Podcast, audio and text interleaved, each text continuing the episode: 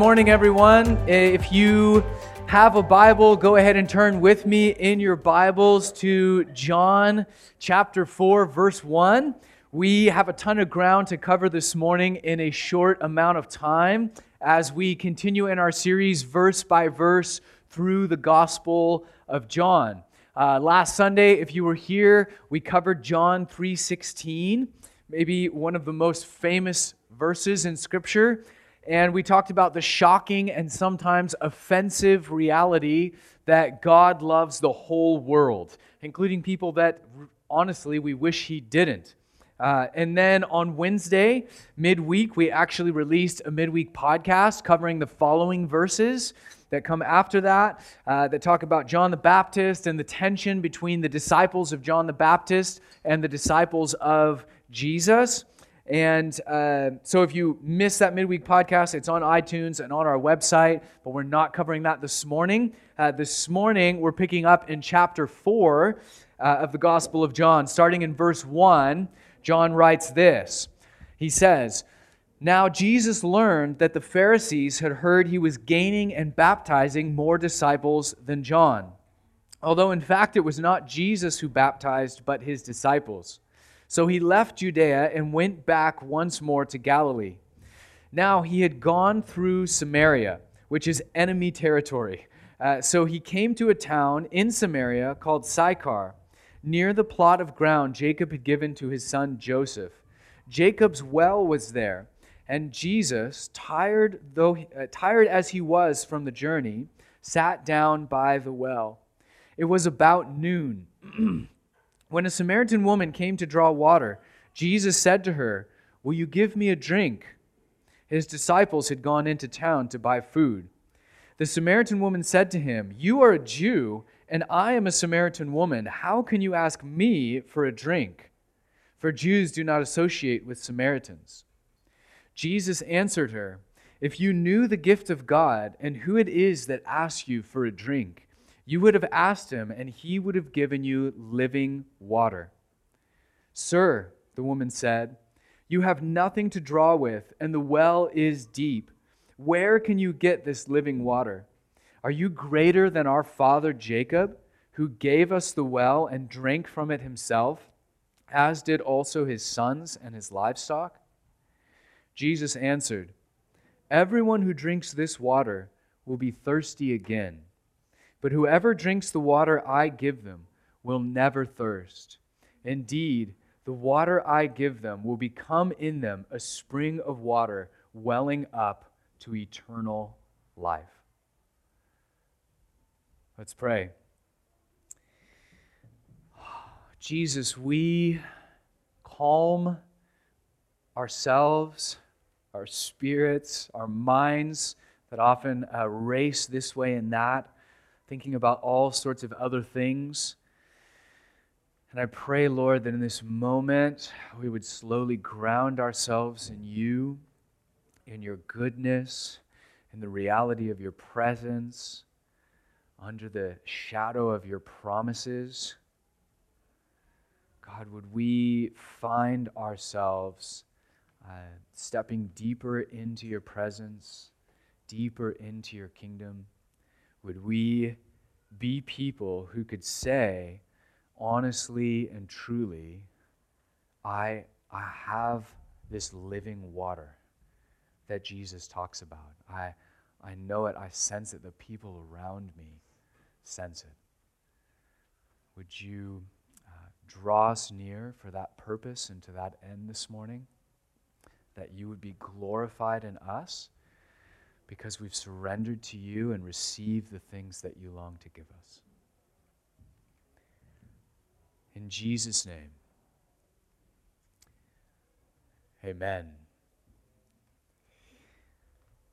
The most important question that you will ever answer in your life is not who am I or where did I come from? It is not what should I do with my life or what can I accomplish. The most important question you will ever answer is this Who is Jesus? And everyone, at some point or another, will have to answer that question.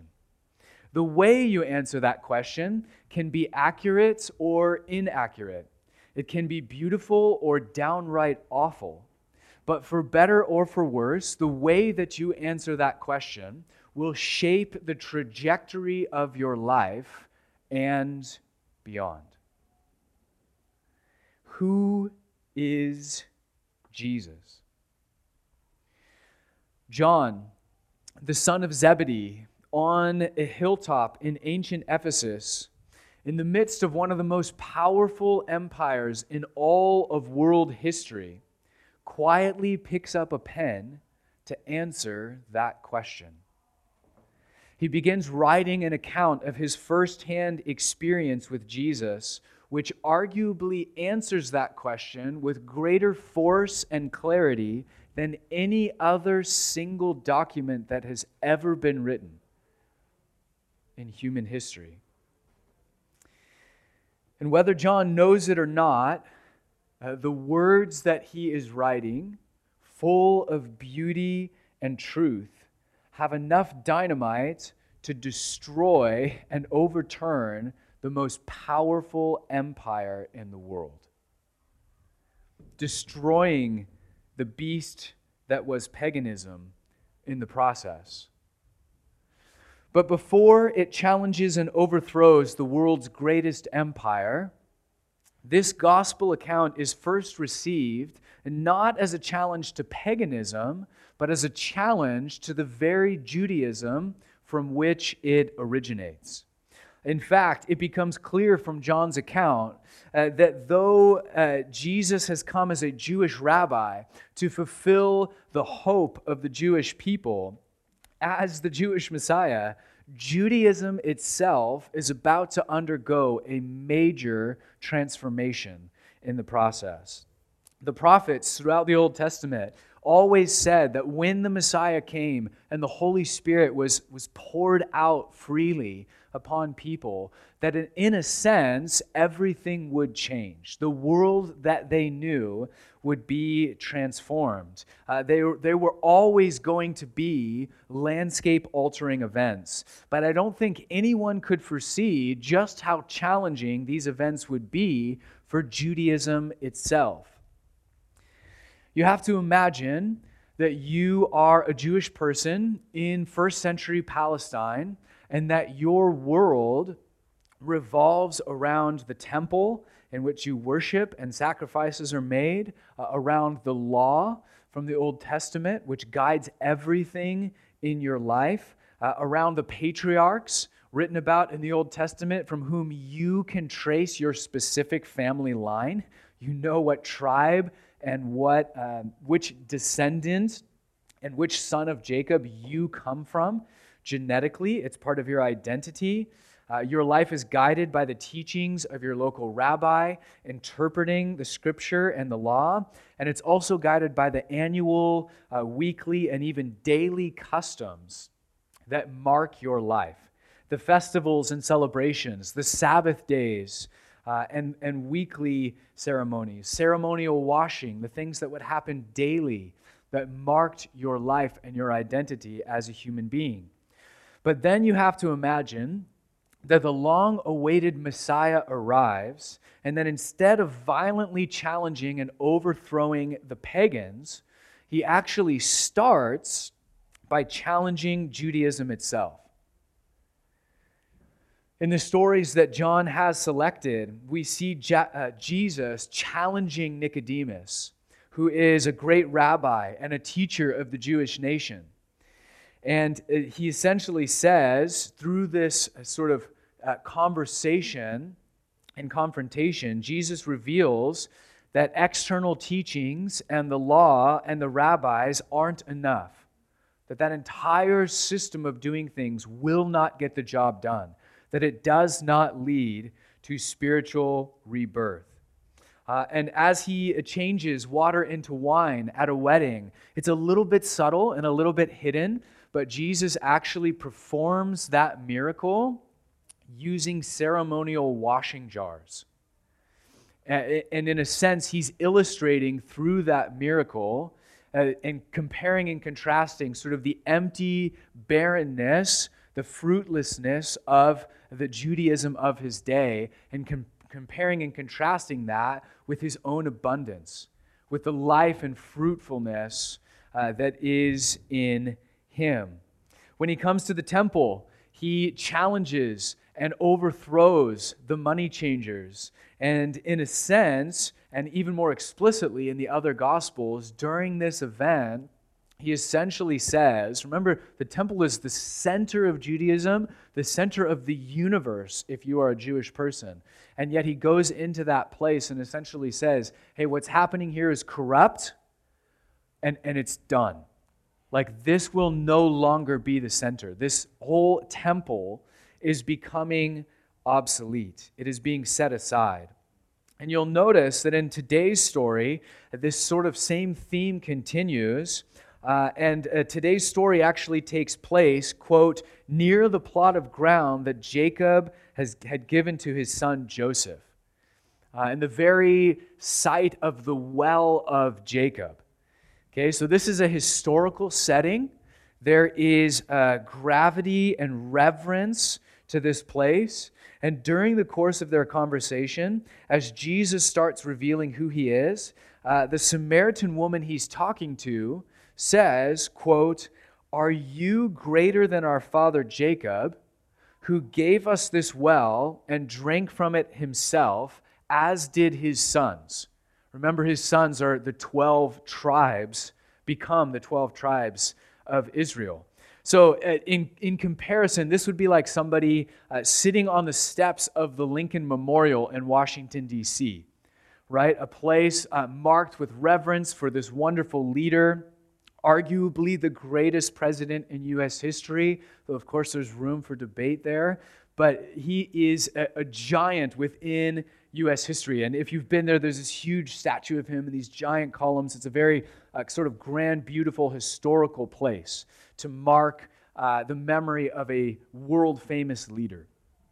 And it would be like standing on the steps of the Lincoln Memorial and making a speech and saying, I am the greatest politician who has ever lived.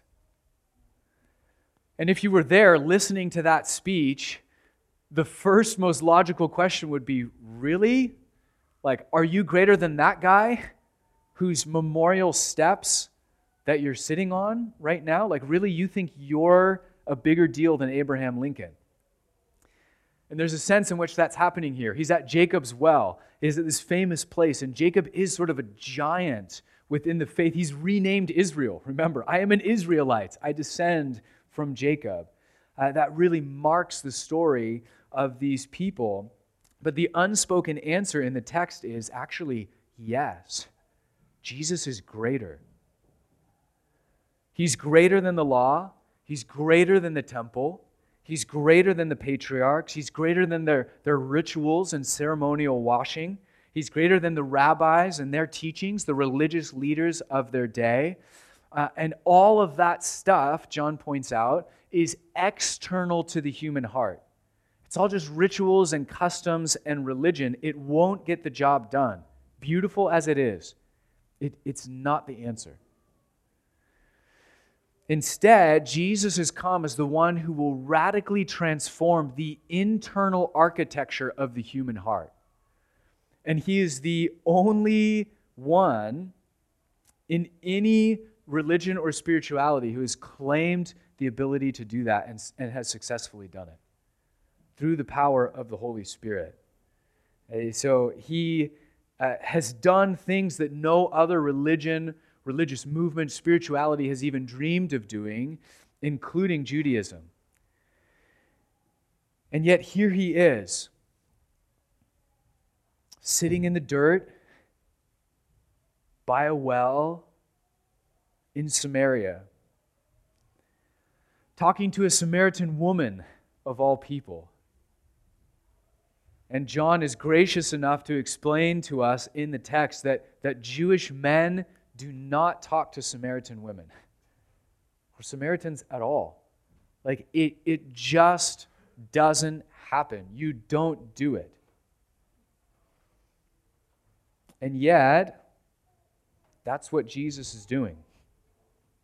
He's talking with this woman, and her response is essentially, What are you doing?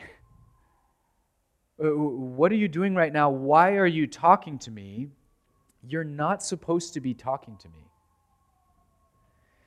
And then comes this key line. I think it's actually the center of the entire narrative. Jesus replies with these words He says, If you knew the gift of God and who it is that asks you for a drink, you would have asked him, and he would have given you living water. But notice the connection there that Jesus is making. If you knew who I was and what I have to offer, then you would ask. You actually start by answering that all important question Who is Jesus?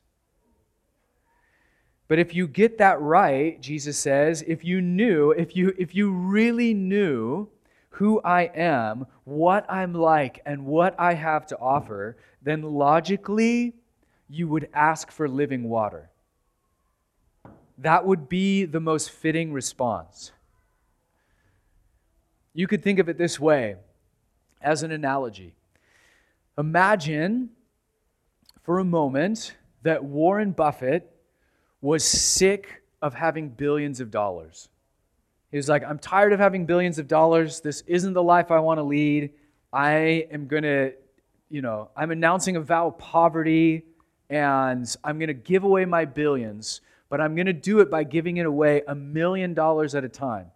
I have hundreds and hundreds of millions to give. I'm going to give it a million dollars at a time to anyone who asks me.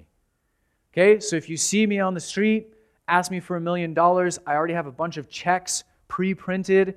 All you have to do is ask, and I'll pull out a check and give it to you a million dollars. Imagine that he's made that announcement, and then several weeks later, you're heading out of the grocery store here in Spokane, and lo and behold, right there in the parking lot, on his way into the grocery store, is Warren Buffett. And you recognize him, you say, probably the first thing that would come to your mind is, oh my gosh, what are you doing at a grocery store in Samaria? I mean, Spokane. Like, what are you doing here? What, you, like, you buy your own groceries? Like, this doesn't even make sense. Like, you, you shouldn't be here to begin with. This is weird. And you might be caught up on that point. But Warren Buffett in that moment could easily respond and say, Man, if you knew who I was, and what I have to offer, you would ask, and I'd give you a million dollars. Like, if you really knew what the deal was and what was going on right now, then the most logical thing you could do would be to ask, and I would give it to you. I'm not stingy. I'm not holding back. I've already promised this. All you have to do is ask. And in a sense, that's what Jesus is saying. He's saying, if you had inside information, if you knew who I was and what I promised and what I'm offering, the most logical thing to do would be to ask, and I would give it to you. Boom, here's a million dollars. Try not to spend it all in one place. Jesus is saying something similar, but with a spiritual reality that is worth way more than a million dollars.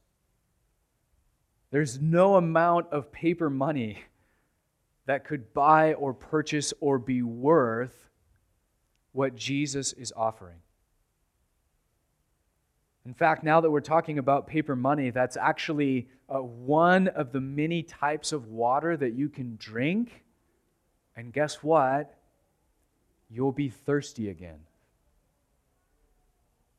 If that entire scenario actually played out and you got a million dollars, odds are two weeks later, you'd be back roaming the parking lot at Yos, hoping for another chance encounter.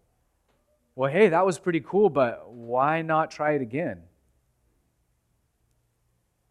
It actually wouldn't be enough.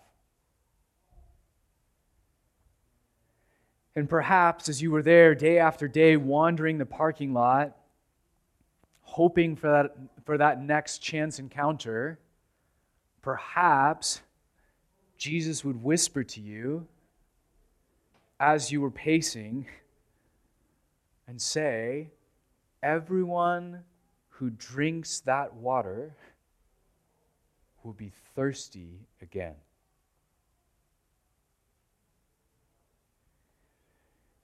Or perhaps money's not your thing.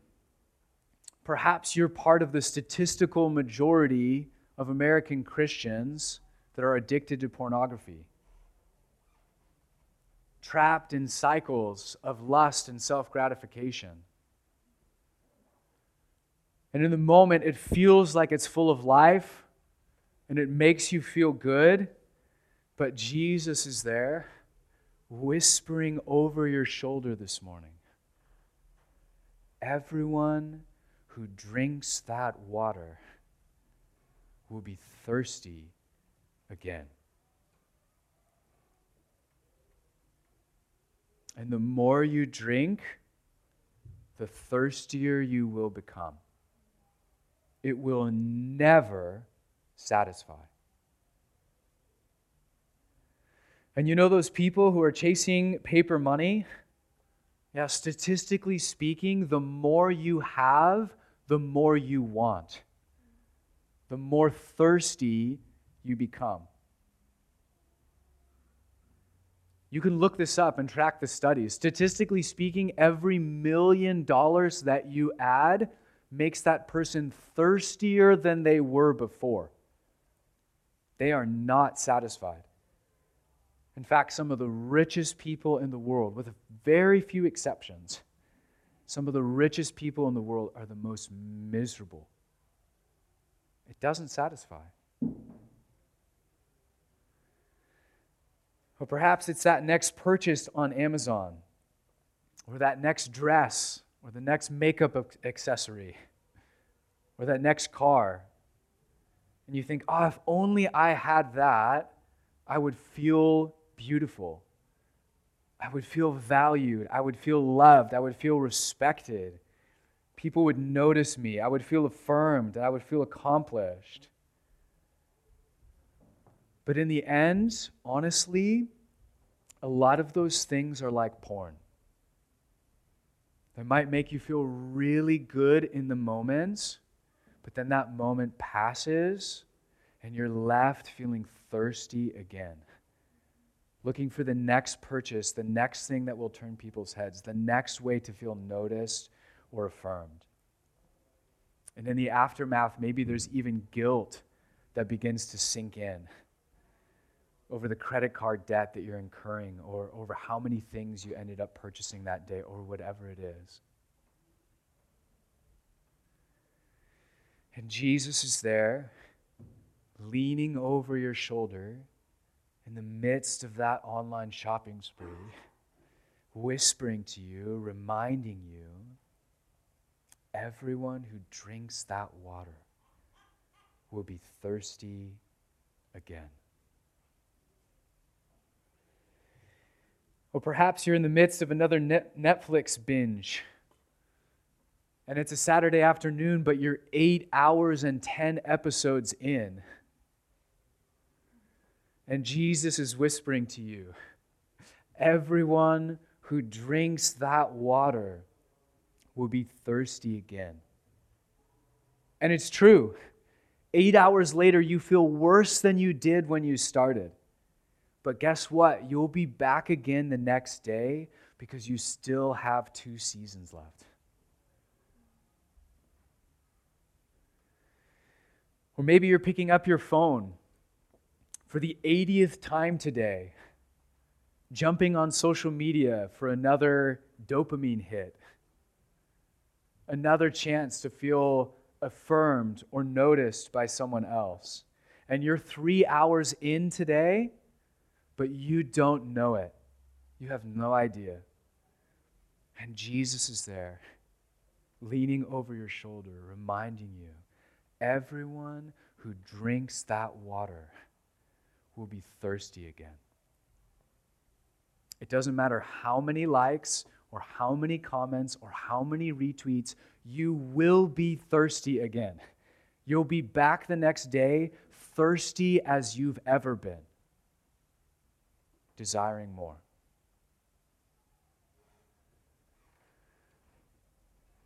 Maybe you're slaving away with your head down and you don't even have time to show up to church or listen to this podcast because your life has been consumed with trying to get that next degree, that next promotion, that next job opportunity, that next career change.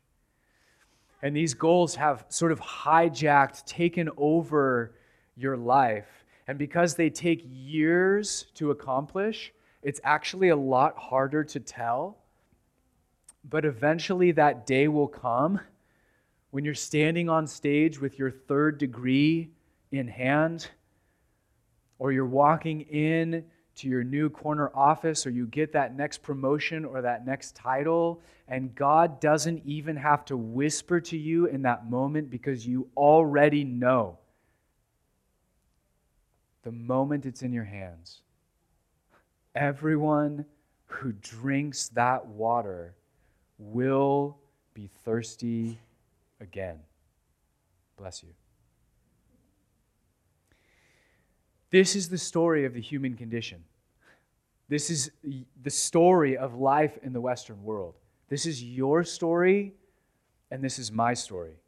My journey of discipleship has been following Jesus as he slowly weans me off of lesser waters and leads me kindly but firmly like a good shepherd to the place where living water is found. My dreams for my life were 100% money and success oriented. I wanted to become a lawyer in part because lawyers were rich. And I could already see in my mind the house where I would live and the car that I would drive, and, and it was amazing. So I went to law school and it became a lawyer. And uh, in the process uh, of doing that, actually, in the years leading up to law school, Jesus got a hold of me, began speaking into my life, saying, Hey, all those material dreams that you're driving after, that will never satisfy. And I'm asking you to give those up. That will not be the point and focus of your life. That was a really difficult thing for me to do as a new Christian following after Jesus. But but through continual surrender and the power of the Spirit working within, I was able to do that. Say, all right, I, I will surrender those dreams. That's not an easy thing to do, but Jesus led me into that place. And when Jesus found me, uh, I was already in my 20s, and I had fashioned my sexual ethos off of the world. I had adopted the world's dreams and patterns of thinking and lust and behavior and all of it. It all looked good to me. I saw no compelling alternative, so I adopted all of it into myself and my way of living. And, and when Jesus came into my life and I received the Holy Spirit, he was gentle, but one of the first things that he convicted within me is essentially saying, hey, this lifestyle that you're engaged in, it will never satisfy everyone who drinks that water will be thirsty again. And it was true. I, I, w- I was years into those patterns and habits and ways of thinking, and I was thirstier then than I had been when I started. It, it wasn't working, it was not satisfying. Things were getting worse over time. And, and so, at that call, at that leading of the Spirit, repented of that way of life and followed him, and by his grace has never gone back to that. But part of that is recognizing the truth from Jesus that it will not satisfy, that everyone who drinks that water will be thirsty again. And when Jesus found me, I was relentlessly pursuing a career in the law. At the top of my class, shelves full of, trophies and degrees and accomplishments. And he whispered to me in that place. He actually gave me a vision of what my life would look like 40 years from now if I persisted in my careerism. If my life was all about what I could gain and accomplish and, and post on my wall. And the vision he gave me was actually, I can still picture it. I still remember it. It was, it was almost this moment of like the ghost of Christmas future. Like, here's what this will look like if you do not change. And, and I was sick to my stomach. I, I, was, I was shaken. I, I, was, I was upset by what I saw. And, and he didn't have to tell me within that vision. I already knew, man, if that's the only water that I drink, I am going to be so thirsty 40 years from now. And I gave it up. Because our problem with the, the lesser waters of the world is that we keep going back and we keep asking for more. It's, it's never enough. We don't know when to say enough is enough. Think about that this morning. As a human being before God, chasing lesser things, or at least tempted to, when is it enough? When, when will we ever get to that point where we say, it's enough?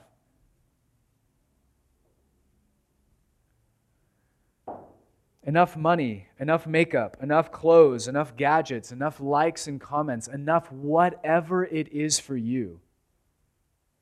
It's never enough. We will always be thirsty if that's what we're using to quench our thirst. But if our problem with lesser waters is that we just keep asking for more, and honestly, sometimes our prayers to God are centered around asking for more of those things. But if that's our problem with lesser water, then our problem with living water is that we don't ask at all. Jesus says, if you knew who I was, if you knew what I have to offer, you wouldn't be chasing all that other stuff. You'd actually come to me and you'd ask, and I would give it to you because that's who I am. What father whose children ask for more of the Holy Spirit? He said, I'll give it to you. Every time, I will give it to you. This is what I have to give. This is what I long to give you. And, and if you knew that, you wouldn't waste all of your time and worry and lust chasing after lesser waters. You would come to me and you would ask, and I would give it to you. So, as we close, uh, two quick invitations that I'd like to make. And the first is just to ask for living water to come to God this morning in your own way and, and ask for that. To say, Jesus, I actually want more of you. I want more of what you have to offer. I'm really sick of some of the cycles that I'm stuck in and the places that I run to quench my thirst. Uh, and oftentimes for me, what this looks like is just really, a, a lot of people will kind of settle into a simple prayer uh, or question that kind of uh, ushers us into a beautiful place with God. Uh, for me, it sounds something like this. I often say, God, you, this is in my quiet times, and my times of prayer. I say, God, you are my portion. You are my inheritance. Out of your goodness, would you give yourself to me? Some variation of that. For me personally, that's what I'll come back to. And I, that's me coming and asking for living water. Lord, out of your goodness, would you give of yourself? I'm thirsty this morning. And, and if you don't fill me with that type of water at some point today, for some portion of the day, maybe for most of the day, I'm going to be thirsty and I'll probably start looking in the wrong place.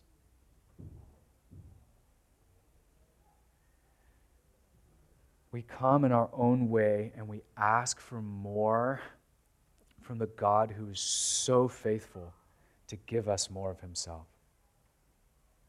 And we'll do that in a minute as we head into worship. But the second invitation that I'll make uh, is to pick a day this week.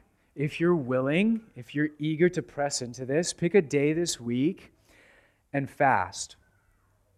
From the time that you wake up in the morning to the time that you sit down for dinner at night, that's how I'll often fast. You can go longer than that if you want to, but I'll often fast from the, mo- the moment I wake up until dinner that evening. Uh, don't eat any food and let it be a day set aside, uh, a time where you constantly are saying yes to the Spirit. You're asking for living water. You're asking for God to fill you and sustain you. And at the same time, it's a day to say enough to the things of this world money and careerism, Netflix and social media, online shopping, and even food can be avenues through which we uh, feed the flesh and kind of form ourselves into consumers. We can easily have all of these things in our life that train us to be sort of uh, self gratifying, sort of fleshly in our approach to life and chasing all of those lesser waters. I'm going to keep looking for kicks and entertainment and dopamine hits in things that don't satisfy. When we fast, we're actually, it's a practical way of refocusing uh, our body, our minds, our spirits around the Holy Spirit and saying, Lord, today would you fill me with living water? I want that today more than I want food. I want you. It's a day of, of receiving more of the Spirit and starving the flesh in the process. Any time that we fast is a moment for us to say, even to ourselves, to proclaim with our bodies as well as our minds, I am not a consumer. I am not a luster. I am not a slave to the waters of this world. That's not who I am. I am not drunk off the idolatries of the world around me. It's a day of saying, I am grounded, I am sober minded in the presence and spirit of God. I am a son, I am a daughter, and what I desire is not to be fed off the lesser waters of this world. I want something more. And God, I recognize here and now, as I'm fasting with clarity of vision, I can see that, that I can run after those other things. But in the end, everyone who drinks those waters will be thirsty again. Let's pray.